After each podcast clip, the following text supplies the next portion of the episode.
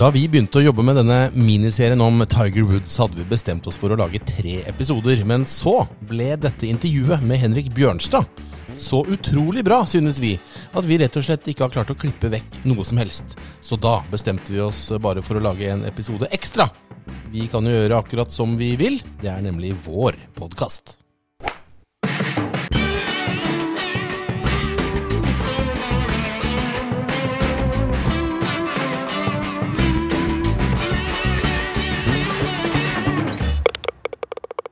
Kan du huske første gang du hørte om, eller fikk kjenne til Tiger Woods? Jeg kan ikke huske sånn uh, akkurat når. Det kan jeg ikke. Men uh, jeg tipper det må ha vært i en eller annen gang i 1996. Men jeg husker ikke når, eller hva som hadde skjedd. Men uh, det var jo garantert før han ble proff. Mm. For da, Det var jo veldig mye snakk om han da, for da hadde han jo vunnet uh, tredje US Amateur på rad etter han hadde vunnet uh, tre US Junior Amateur på rad. Det heter vel det, gjør det ikke? Ja. Mm. Så han var jo Han hadde noe på gang, da, kan man jo si. så det var jo mye forventninger til at han skulle bli proff. Så det var nok i 1996. Eh, hvordan Husker du første turnering du så, så han på TV? Det må også ha vært i 96, da, når han ble proff. Um, jeg husker spesielt uh, Jeg vet ikke om det var første, det tror jeg ikke, men uh, jeg husker spesielt den playoffen han hadde mot Tom Layman. Jeg lurer på om det het Mercedes et eller annet. Jeg. Men det regna så mye, sånn at de, det ble vel av, uh, avbrutt Eller tredje runde ble kansellert, eller fjerde runde ble kansellert, så kjørte de på playoff mellom eh, Tom Layman og Tiger. Tom Layman starter eller De hadde, hadde på par tre øl, dere har sikkert sett det, men han uh, hooker i hvert fall ut i vannet, Tom Layman. Og så kommer Tiger med type femmeren og setter han opp til ti centimeter. Og det, det, er bare sånn Det er bare Tiger som, som gjør de greiene der. Hvor uh hvor kjapt klarte man å se at det her var noe spesielt, noe som skilte seg ut, for, eller noe man aldri hadde sett tidligere? Det vil jeg si man ser uh, gans, ganske umiddelbart, egentlig. Og det som er uh, Nå sporer jeg litt da, men, men, det blir litt som å se på sønnen hans, syns jeg. Uh, Charlie. Som i hvert fall sjokkerte meg i fjor, og egentlig i en hel verden også, vil jeg si. Og det, det er noe med det det tror jeg uansett om man snakker Tiger eller hva det er. Når, når, du ser personer som gjør noe spesielt og har noe spesielt, så merker man det, og man kan se det. Og det var litt sånn det var å se på Charlie, i hvert fall for meg, uh, i fjor, når han spilte den uh, eh, PNZ Championship. Og uh, du ser at han er 13 Da var han vel 12. Og jeg har jo selv en, en sønn som er like gammel. Å bare se en i den alderen som har et, et sånt fokus og um, ja, oppfører seg akkurat som på en måte faren sin uh, gjorde på den tiden der. da. Og du ser at det betyr hele verden uh, for gutten. Og, uh, og allikevel så, så, er han helt rolig og takler alt så fantastisk bra. Så det man, man, ser det, man, ser det, veldig kjapt. Da. Og det, er derfor jeg tror at sånne mennesker uh, inspirerer så mye og greier å fange så mange menneskers uh, interesse. Da. Mm. Fordi de, de, har noe som veldig få har. Vi er jo begge to veldig glad i Tiger. men, men, det er jo fordi uh, nettopp det jeg snakket om.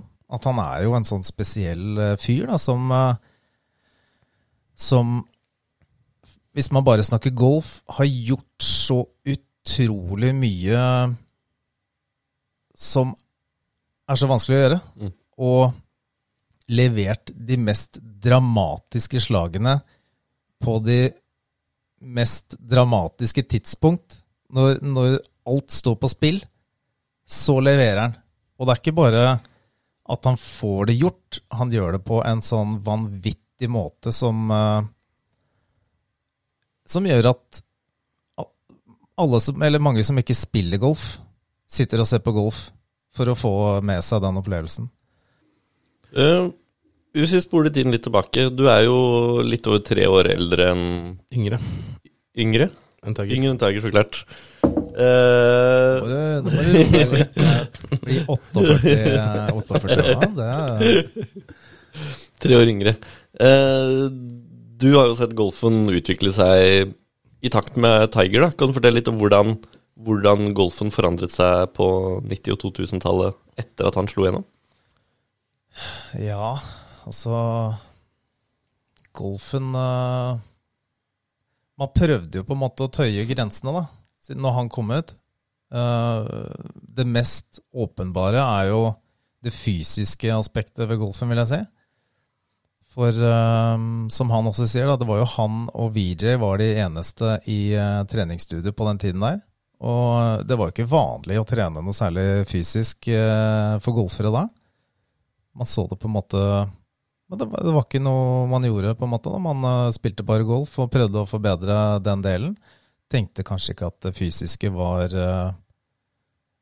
Hadde noe særlig hjelp, på en måte. Men så, så kom han inn i bildet, da, og så begynte flere og flere å ta tak i, i det. Og nå er det jo helt vanlig, og man ser jo Man ser jo eh, fordelene av det. Men uh, det var bare så hinsides nivåforskjell da, fra han til uh, alle andre på den tida der. Men uh, hvordan golfen har utvikla seg ja, seg da, eller til nå? Bare hvordan forandret seg da, fra hva den var til Vi kan jo tenke på der hvor det virkelig end- endringen kom. da. Er, hvis man går og ser på Du skal ikke mer enn å se på highlights fra Masters i 1994 f.eks. Og se hvordan folk, folk går og røyker og er overvektige og tjukke. Og, altså, det er litt sånn. Det er flere gamle menn og, liksom går, og så har, går du bare, spoler du bare ti år frem, da. Eller og i hvert fall 20. Men det, er, det skjer vel egentlig i fra 97 til 2005, da. Altså Så blir jo golf en helt annen sport. Ja, det gjør det. Og det er eh, Det er utrolig kult å, eh, å ha en sånn som, som eh, forandrer hele sporten på den måten der. Og hvordan ting er nå, så er det jo Det er jo så mange gutter der ute i ja, under 25 år som er så gode. Og når du sier altså masters på ja, 90-tallet Jeg har sett en del på på det, i hvert fall under korona i fjor. Og man ser de leaderboardene der, de var ganske kule på den tida. Men når du ser de nå, så er det sånn Herregud, det er ikke akkurat eh, var ikke det rått eh, Var ikke en rå leaderboard, liksom. Nå er det Bredden i toppen har blitt så vanvittig stor. Og nivået, det, det er så høyt.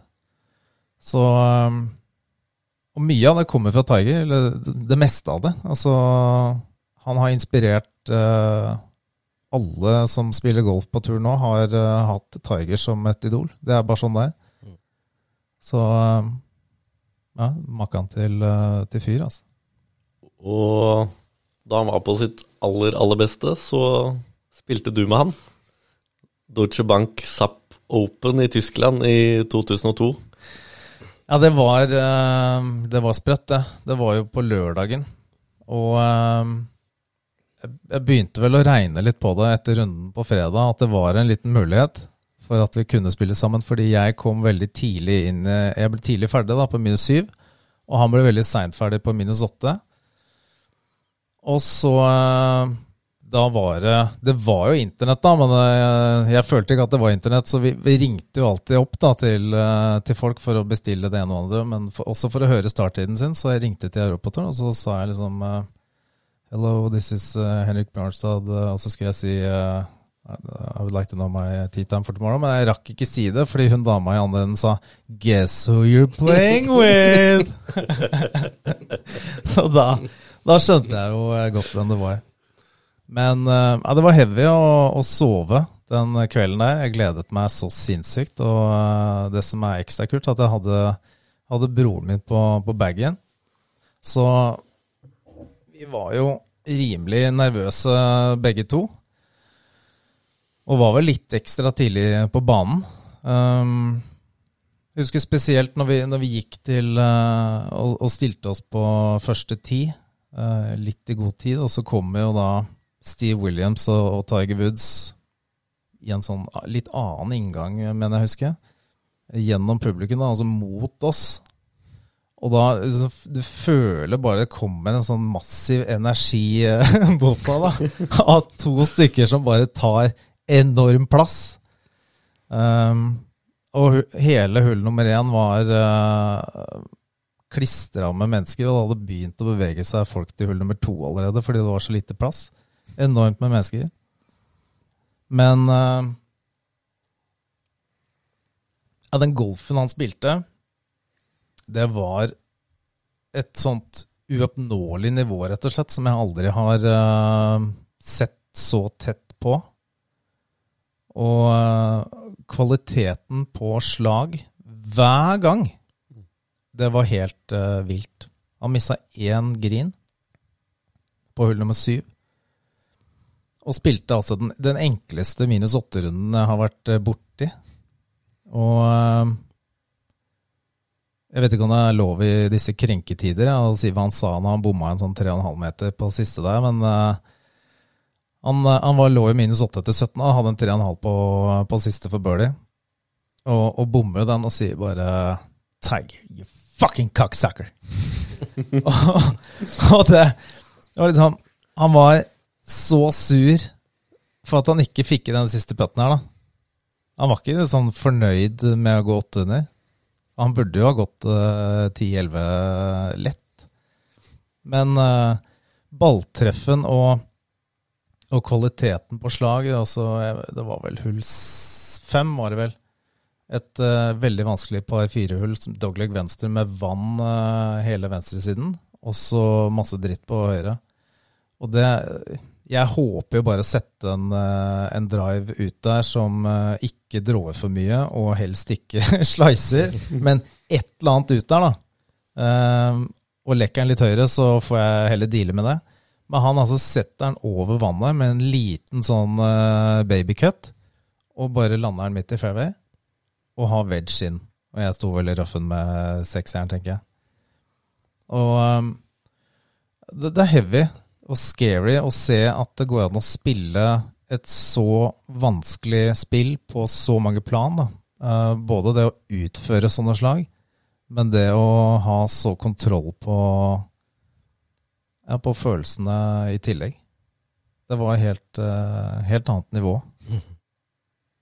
Og det er, det, det er helt annet altså Drit i meg, men altså helt annet nivå enn alle de andre gode jeg også har vært heldig å spille med, som de, de kunne jeg på en måte måle meg litt med, altså se at det var greit, at de, de er mye bedre, men det er ikke uoppnåelig. Men Tigers eh, golf var eh, Det er bare helt uoppnåelig. Hvordan spilte du selv, da? Jeg syns jeg spilte greit. Altså, jeg gikk én over par og ble jo eh, avkledd, men altså Det var, det var heavy. For eh, blir jo gående der eh, og er litt sånn statist, på en måte. Og eh, er med på er med på den runden og skal på en måte ikke gå i veien og blir litt sånn følelse. Mm. Uh, ikke lett i det hele tatt uh, å spille med han. Og det var mange som uh, fikk kjenne på det i de tidene der. Man hadde den, den auraen, og, og Steve Williams hadde den greia der òg. Altså, veldig sånn Ja, en tilstedeværelse som er eh, heavy å være rundt. da. Mm. Det er det jeg har hørt, at det er, det er mange som bukker under bare ved det, og liksom, når det kommer på tiden. Det er runden Hvis man ikke er en av de store gutta, så er det nesten sånn at det, du har tapt i det du tier opp, på en måte. Og til og med noen av de store gutta. Og til og med mange av de store gutta også, som bare Ok. Mm. Men uh, golfrunde varer jo i fire-fem timer. Pr pratet dere noe sammen i løpet av runden? Nei, jeg er jo så beskjeden, så jeg, jeg tror ikke jeg sa et ord. Jeg gikk jo hele tiden og sa eh, 'good shot', 'good shot', 'great putt', 'good shot'. Men uh, jeg tror ikke jeg stilte han ett eneste spørsmål. Broren min er jo litt mer frampå, så han, uh, han spurte vel om litt forskjellige ting og prata litt med Steve Williams, og uh, han fikk jo ordna til seg ballen til Tiger også etter den runden der, som han uh, har kontroll på enda. Det syns jeg er imponerende. Og det er jo fett, da. En eh, Nike-ball med, med Tiger på. Så den, uh, den er en kry av, og det skjønner jeg godt. Men uh, Nei, jeg, jeg er jo litt for beskjeden, dessverre. Så jeg, jeg, sa, jeg sa ikke noe til. Sa han noe til deg, da? Fikk du noen skryt for noen slag du slo i løpet av runden? Jeg husker ett slag. Jeg tror, det var, jeg tror ikke han trengte å si good shot eh, med en gang, men eh, det var ett slag som han sa eh, great shot, buddy. Men det holdt vel med det, tror jeg. Da vet du det er et bra slag når du slår han. Ja, det var bra. Det var et bra slag òg, men Nei, jeg skulle nok vært litt mer frampå, men altså, hva skulle, vi, hva skulle vi prate om? Jeg vet ikke. Er, eh, han var jo helt locked inn på det han gjorde, og jeg bare prøvde, å, prøvde å holde meg levende utpå der, følte jeg. Så vi var i hver vår eh, situasjon. Eh, jeg har prøvd å finne litt video og bilder og sånn fra den turneringen. Det har ikke vært lett, men det, det fins ett bilde uh, av hvor du er i midten, broren din rett bak, og Tiger i sin blå skjorte rett ved siden av. Ja, den der, ja. Hva, hva tenker du når du ser det bildet her? Jeg tenker jo mye. Jeg, jeg tenker jo eh, Det som jeg alltid har tenkt på det bildet der, det er jo Jeg følte jo at på en måte jeg var godt kledd, men altså når du ser Tiger, da Så det, er jo en eh, Det er veldig mye av det vi har prata om. Det, det, er en til, det er en holdning og en sånn eh, tilstedeværelse, og du, du ser på en måte at han, uh, han er helt sjef, og han vet det. Det, ja, men det, det, det skinner veldig gjennom. Mm. Og det er jo uh, Det er hele greia med han. da. Han bare Han, han bærer seg eh, som at han er den han er, da. Og jeg sier ikke at jeg ser ut som en dust men du ser at det er en stor klasseforskjell der. Mm. Og det, det sprer seg i, i alt, da. Hvis vi går litt fremover, da. For du spilte jo ikke Nå, nå spilte dere en runde sammen på europaturen, men så får jo du din arbeidsplass på PGA-turen, som også er midt under det som virkelig er den storhetsperioden. Hvordan Hvis vi skal liksom prøve å beskrive litt hans uh, posisjon da, på den tiden ehm, hvordan påvirket han liksom din arbeidshverdag? Hvordan, hvordan opplevde du at han ja, påvirket PGA-turen i de, de årene du var der? Man merket jo veldig stor forskjell på de ukene han spilte og de ukene han ikke spilte. Da var det jo eh, natt og dag på interessen, og, og det var jo plutselig Det føltes som det var dobbelt så mye mennesker i hvert fall når han var til stede. Og eh, alt var bare mye villere da, de ukene. Um, så ikke mye til han. Var på ranchen uh, før og etter runden av og til inne i Players Lounge, men hadde vel, uh, han hadde et eget sted hvor han satt og spiste òg, tror jeg. Var ikke veldig sosial, eh, sånn som jeg fikk inntrykk av i de, den tiden jeg var der borte. Og, og holdt seg veldig mye for seg selv. Men uh, ja, mest det at det var eh, så utrolig mye større interesse de ukene han eh, var med og ikke. Og det ser vi også på den turneringen om et par uker. da, PNC Championships, eh, den i fjor.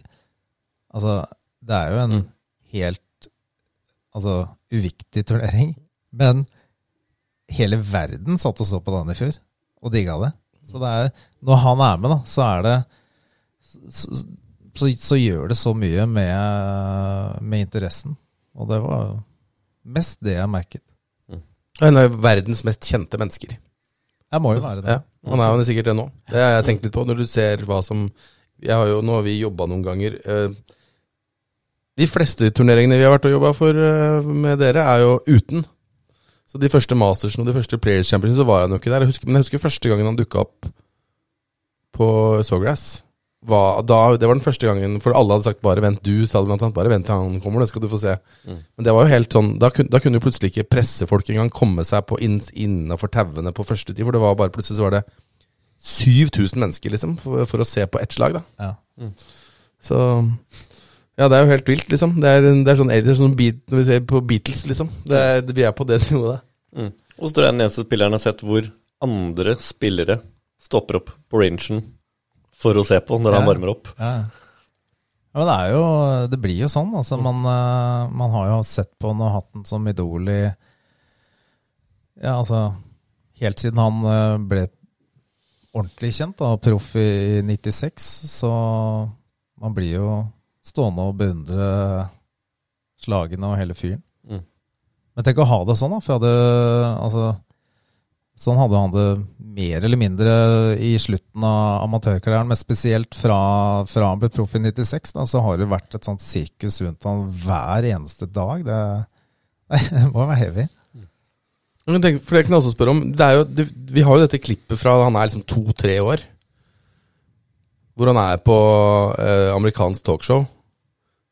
Allerede der er han liksom eh, på en måte kjent, da.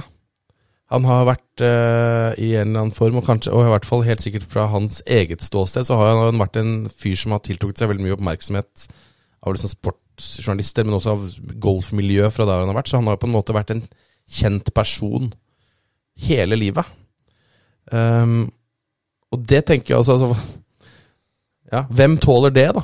Eh, på en måte, Og hvem er det som bukker under, og hvem er det som det faktisk blir noe av? Det har jeg tenkt mye på. Jeg vet ikke, hvis du prøver å sette deg inn i det, liksom. Hvis du fra du er tre år, da, så har folk sett deg på TV og vet hver gang de ser deg Der er han. Der er Henrik, liksom. Jeg, jeg så han forrige uke. Det må jo være Jeg vet ikke. Det er ikke for alle, det. Nei. Og da må man jo ha noe spesielt, da. At man greier å, å holde på det og, og, og fortsette. Jeg husker spesielt Det var ikke så lenge siden jeg så det intervjuet. Og da er han vel jeg tror han er 14 år. Og allerede da så sitter han og sier at han eh, Altså, han snakker så sprøtt hvordan han greier å, å, å lokke inn i på en måte øyeblikket. Og hvis han har en putt som han må sette, så, sette, så setter han den. Hvis han har et slag som han bare må slå på effekt, så gjør han det. Og, og eh, allerede i 14 års alder så sitter han og tenker at han, han ser for seg at han selv kan bli um, viktig for golfen. Mm. Og uh, at han kan ta på en, en rolle i golfen som, som, Michael Jordan har tatt i basketball. Sitter han og sier som 14-åring. Og det er, det er nettopp det som skjer. Og det er jo man skulle jo ikke tro sånt var mulig.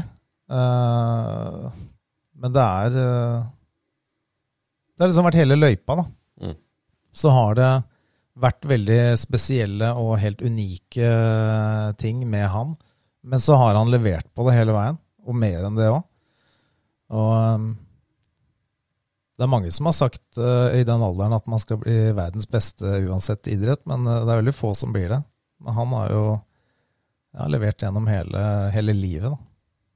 Det, selv etter Viktors gjennombrudd så tror jeg et minne som fortsatt er veldig sterkt brent fast hos mange norske golfentusiaster, er jo Buick Open i 2006. Da ledet du på back nine med Tiger Woods pusten i nakken. Det er jo mye snakk om den der fear-faktoren han hadde når man så navnet hans på leaderboardet. Hvordan, hvordan opplevde du den situasjonen og det å se hans navn bak deg da du ledet en turnering?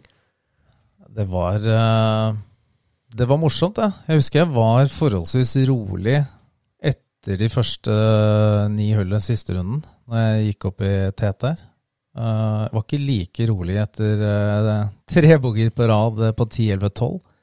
Men i den perioden der så var jeg bare inne i en veldig Det var min det var peak eh, Bjørnstad på golfbanen da, i en, en, ganske lang periode. Fra midten av 2005 til eh, ja, slutten av februar eh, 2006. Så, så, hadde jeg så stor kontroll på ballen som jeg aldri hadde hatt tidligere. Og det, det gir jo en veldig trygghet bare, bare i det. Um, så jeg var veldig rolig og følte ikke jeg spilte noe særlig annerledes enn uh, jeg, sp jeg, spilte ikke over evne, da. Jeg hadde fått i en chip på hull fire, og det skjedde litt uh, crazy ting. Men uh, jeg følte jeg hadde kontroll, og var jo såpass erfaren uh, at Jeg hadde ikke akkurat vært i den situasjonen veldig mange ganger, men, men jeg var såpass erfaren profesjonell da, at jeg, jeg, følte ikke at jeg var stressa av situasjonen der og da. Men gjør jo en feil på, på hull ti der som som ender med en, eh, en boogie. Så blir jeg litt eh, prega av det og stresser både på, på neste hull på 11., og så slår jeg et elendig andre slag på 12., så det blir tre kjappe boogier. Og da blir jeg jo helt uh, uh, ute av det. Og må begynne å jage og ta ekstra sjanser. Men uh, tenkte ikke så mye på de som uh, var bak meg der og da. Mm. Men uh, det har vært litt sånn mer i ettertid når jeg har sett uh, Det er jo noen som tok et bilde av uh, den leaderboarden, Mm. og så har jeg sett det sånn av og til. Og det er jo en kul uh, Det er jo en kul leaderboard. Når vi snakker om kule leaderboards, ja, det, den er topp. Den er høyt der oppe. Ja. Ja. Den fear-faktoren den så man jo kanskje litt igjen på backnight på Augusta i 2019, da. Hvordan, uh, hvordan var det å kommentere det, og se plutselig en gammel storhet reise seg igjen? Nei, det var altså Det var det villeste. Når han uh, først da vinner altså Tour Championship i, i 2018, 2018 ja. og de bildene altså på 18. der, når, når de slipper inn publikum bak, sånn som eh, de mer eller mindre bare gjør på The Open, da. og det havet av mennesker Og um, sporer av litt for spørsmålet, men jeg kommer tilbake. Og jeg husker uh, Rory hadde jo sagt til Tiger, da når han spilte med Rory, så hadde han sagt This is absolutely crazy. Altså Han var bare helt sånn stum av beundring, på en måte, da, hva, hvor vilt det er rundt, rundt Tiger. Men det å få kommentere seieren hans i 2019 Du var jo der. Mm. Du var der, du òg. Ja, vi var der, vi. Vi, vi så det jo Altså, du er, Kristian er jo nesten tre meter høy, så han kunne jo se over folk. Mens jeg og Marius Torp er ikke så høye. Og vi hadde ikke Vi bare Vi, vi var i nærheten av 18. grinen, men det var liksom Det var, det var ti rader mennesker foran oss, så vi bare sto og prøvde å høre etter så godt vi kunne. Og vi- han gikk forbi oss når han gikk forbi der, men Klarte vi ikke å se noe, men jeg sto Jeg- med Alex, vår kameramann, og bare Vi, vi forsto jo hele tiden hva som Du leser jo på reaksjonen til folk hva som skjer. Men da, da han senket den siste butten, da, da begynte vi, både han og jeg å gråte, og det gjorde nesten alle rundt oss. Ja, ja.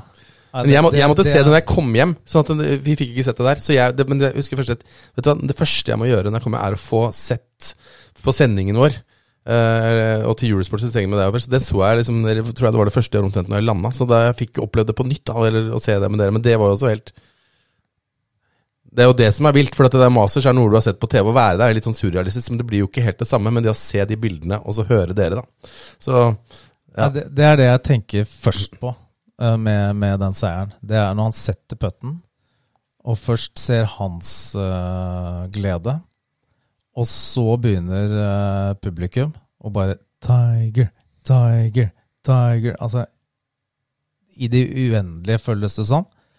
Og så da, når han går av green og, og, uh, og klemmer uh, Charlie Woods, som står der Det er det er helt heavy. Og for en opplevelse for begge to. For, for hele verden. Men altså Det må jo være vilt for, eh, for Charlie Woods òg, liksom. Som har Altså, endelig da, så får han oppleve faren sin på en måte På den måten der som han eh, har hørt folk prate om og sett på TV og sånn, men står der og får den første klemmen av faren sin som kommer av grina. Altså hele verden eh, står og, og roper navnet hans. Det er eh, Ja, det er vilt. Og eh, ja, man, man blir jo helt Man blir rørt bare å tenke tilbake på det, for det er det er ingen andre, i hvert fall for meg, som greier å på en måte få fram sånne følelser. Og, og det, det, blir så, det blir så heavy. Ja, det er Ja, det er et av de største øyeblikkene. Men det var jo en lang Det var jo ikke gitt at han skulle komme seg dit. Det, vi får nesten touche innom det, for det var han Så god som han var, så, så perfekt som han var for alle, i måten han oppførte seg på, hvordan han fremsto Det var liksom Det var jo noen som sa det er nesten for perfekt, det kan ikke være sant. Og så viser det seg jo da eh, at ting raser jo sammen. Er det 2009? Thanksgiving 2009. Thanksgiving 2009, hvor han uh, kjører påvirka og krasjer et tre. Uh, Og så er det, har eh, kona Elin funnet noen tekstmeldinger på telefonen, og så plutselig så begynner de med det. Ja. Og så Baller det på seg. det på seg vold, noe voldsomt. Ja. Da var det jo Altså hvis man, skal, hvis man skal prøve å si det jeg, for, det- for meg så blir han nesten litt mer sånn menneskeliggjort av det. At han både bare gikk i dass, og så liksom, At han kanskje ble en litt annen person etterpå. Men var det Var du på turen igjen? Du var på turen igjen året etter, var du ikke det? Jo. Så du var i 2010 igjen? 2010. Ja, ja Hvordan var det, liksom? Altså Rundt der plutselig så, plutselig så har han falt da ned til uh, avgrunnen, på en måte. Ja, det var heavy, det der. Det er, det er akkurat sånn du sier, og øh, i hvert fall for min del så så fremsto fremsto jo han, akkurat som du sier, som en ja, Nesten som en gud, hvis man kan si det sånn, da, i, i golfsammenheng. Altså, alt var så perfekt. Man fikk inntrykk av at han sto opp klokka, klokka fem om morgenen. Gikk eh, to timer i gymmen, eh, knapt eh, spiste frokost. Sto eh, fire timer på ranchen, pøtta tre timer, spilte ni hull, eh, dro på gymmen to timer, og så la han seg klokka åtte. Altså, det er det inntrykket man fikk. Og man tenkte at det er det man er nødt for å gjøre for å kunne være så vanvittig vill som det han er. Men det er ingen andre enn han som orker det livet. Uh, og så viste det seg jo at det var uh, Han hadde jo litt, an, litt andre interesser òg. Men uh, ja, altså, han har jo Nå så kan man jo si at det har vært Skal man si bra? Jeg vet ikke. Men han har jo blitt en annerledes person.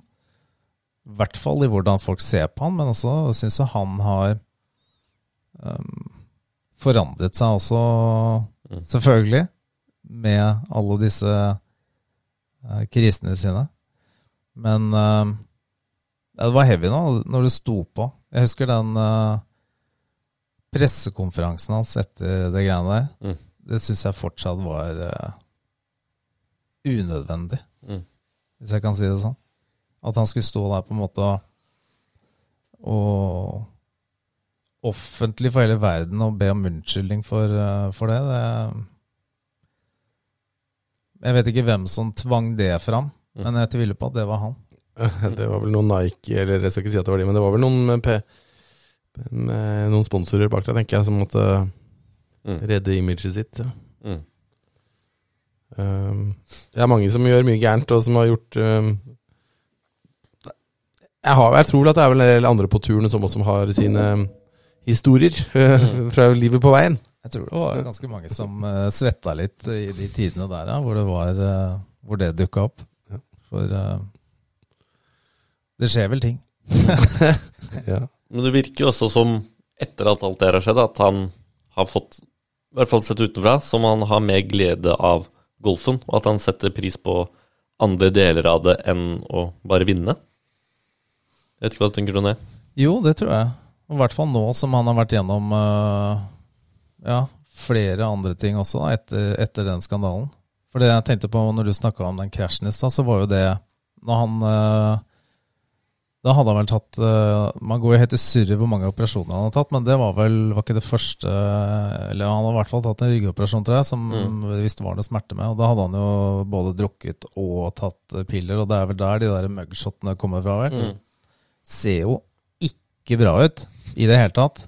Og det er jo Man blir jo bekymra for, eh, for karen, og ser jo at det, det her er en fyr som ikke har det bra. Mm. Um, så um, etter det, og når han da greier å komme tilbake bare under to år fra de bildene eh, til han begynner å vinne igjen på turen, kanskje kortere tid enn det òg, det er jo Det er helt sprøtt. Helt sjukt. Jeg husker jo også når han satt eh, Det var dagen før, han, eh, før den siste krasjen nå. eh, Når han satt i eh, I um, kommentatorboksen under uh, Genesis Invitational. Og jeg, jeg, jeg syns han så altså så deppa ut. Var ikke et smil, og øynene var liksom eh, blodsprengt, og, og det var ikke noe liv i øynene. Og bare tenkte herregud, og hva er det som, som skjer? Og så uh, fikk da liksom beskjeden uh, var det natt til Eller tidlig på tirsdag, eller hva det var, at uh, han hadde krasja Tidlig på morgenen, i hvert fall, Mm. i LA. Det var, hva i all verden er det du gjør ute og kjører nå? Da tenkte jeg at han var garantert på vei hjem fra et eller annet moro.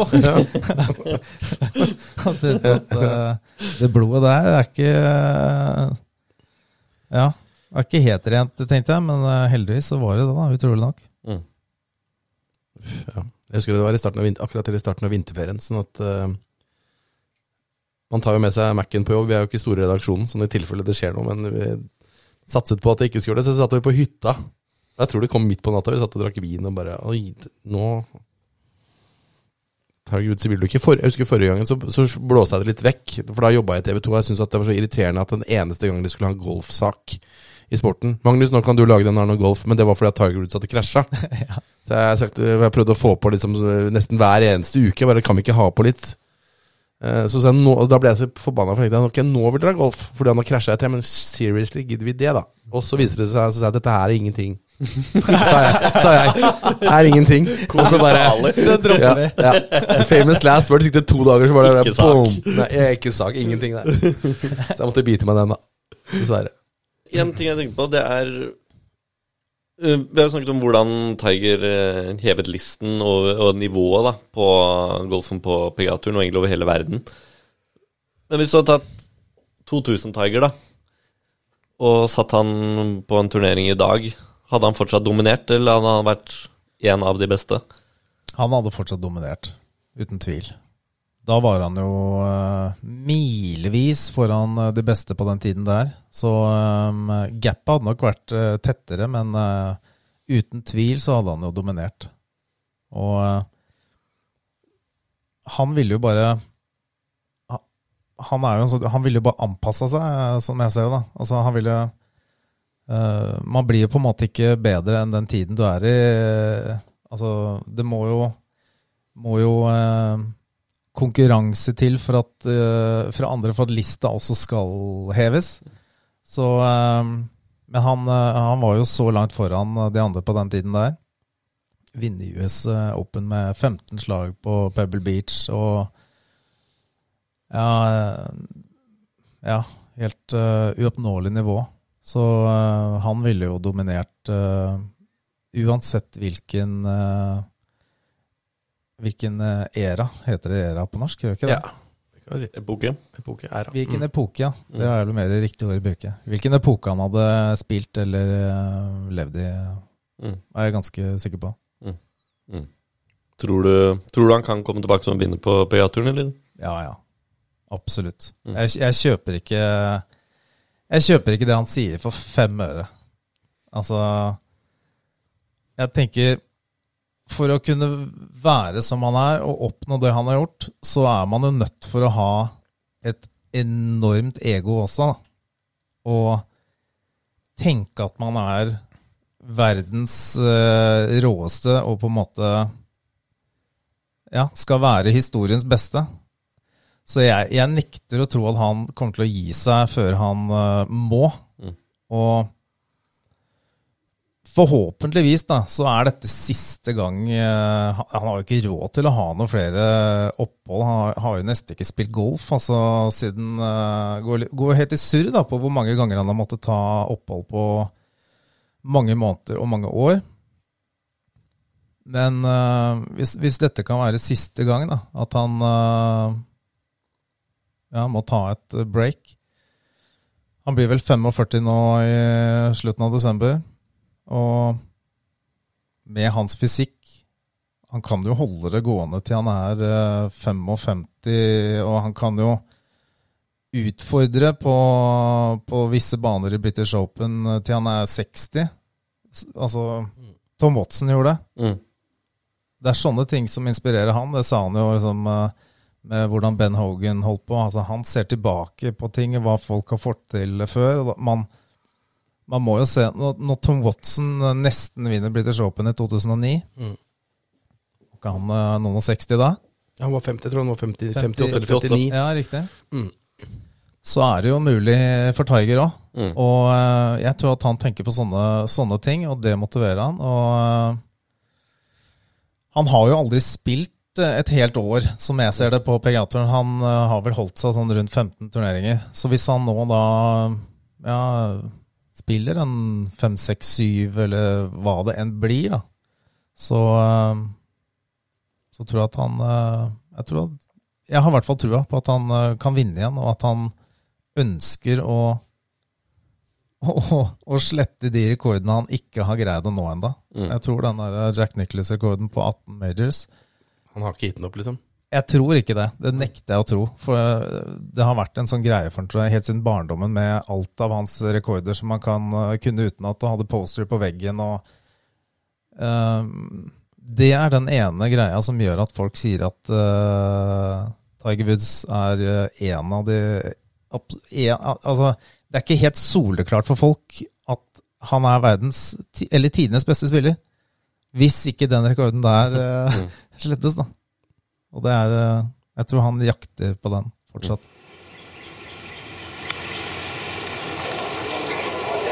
Here.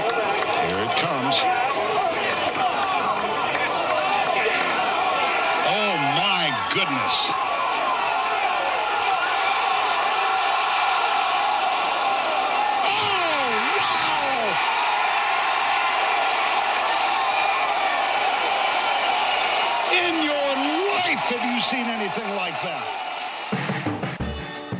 I neste og siste episode om Tiger Woods skal vi se på hva som skjedde da kongen falt, og da han gjenoppsto.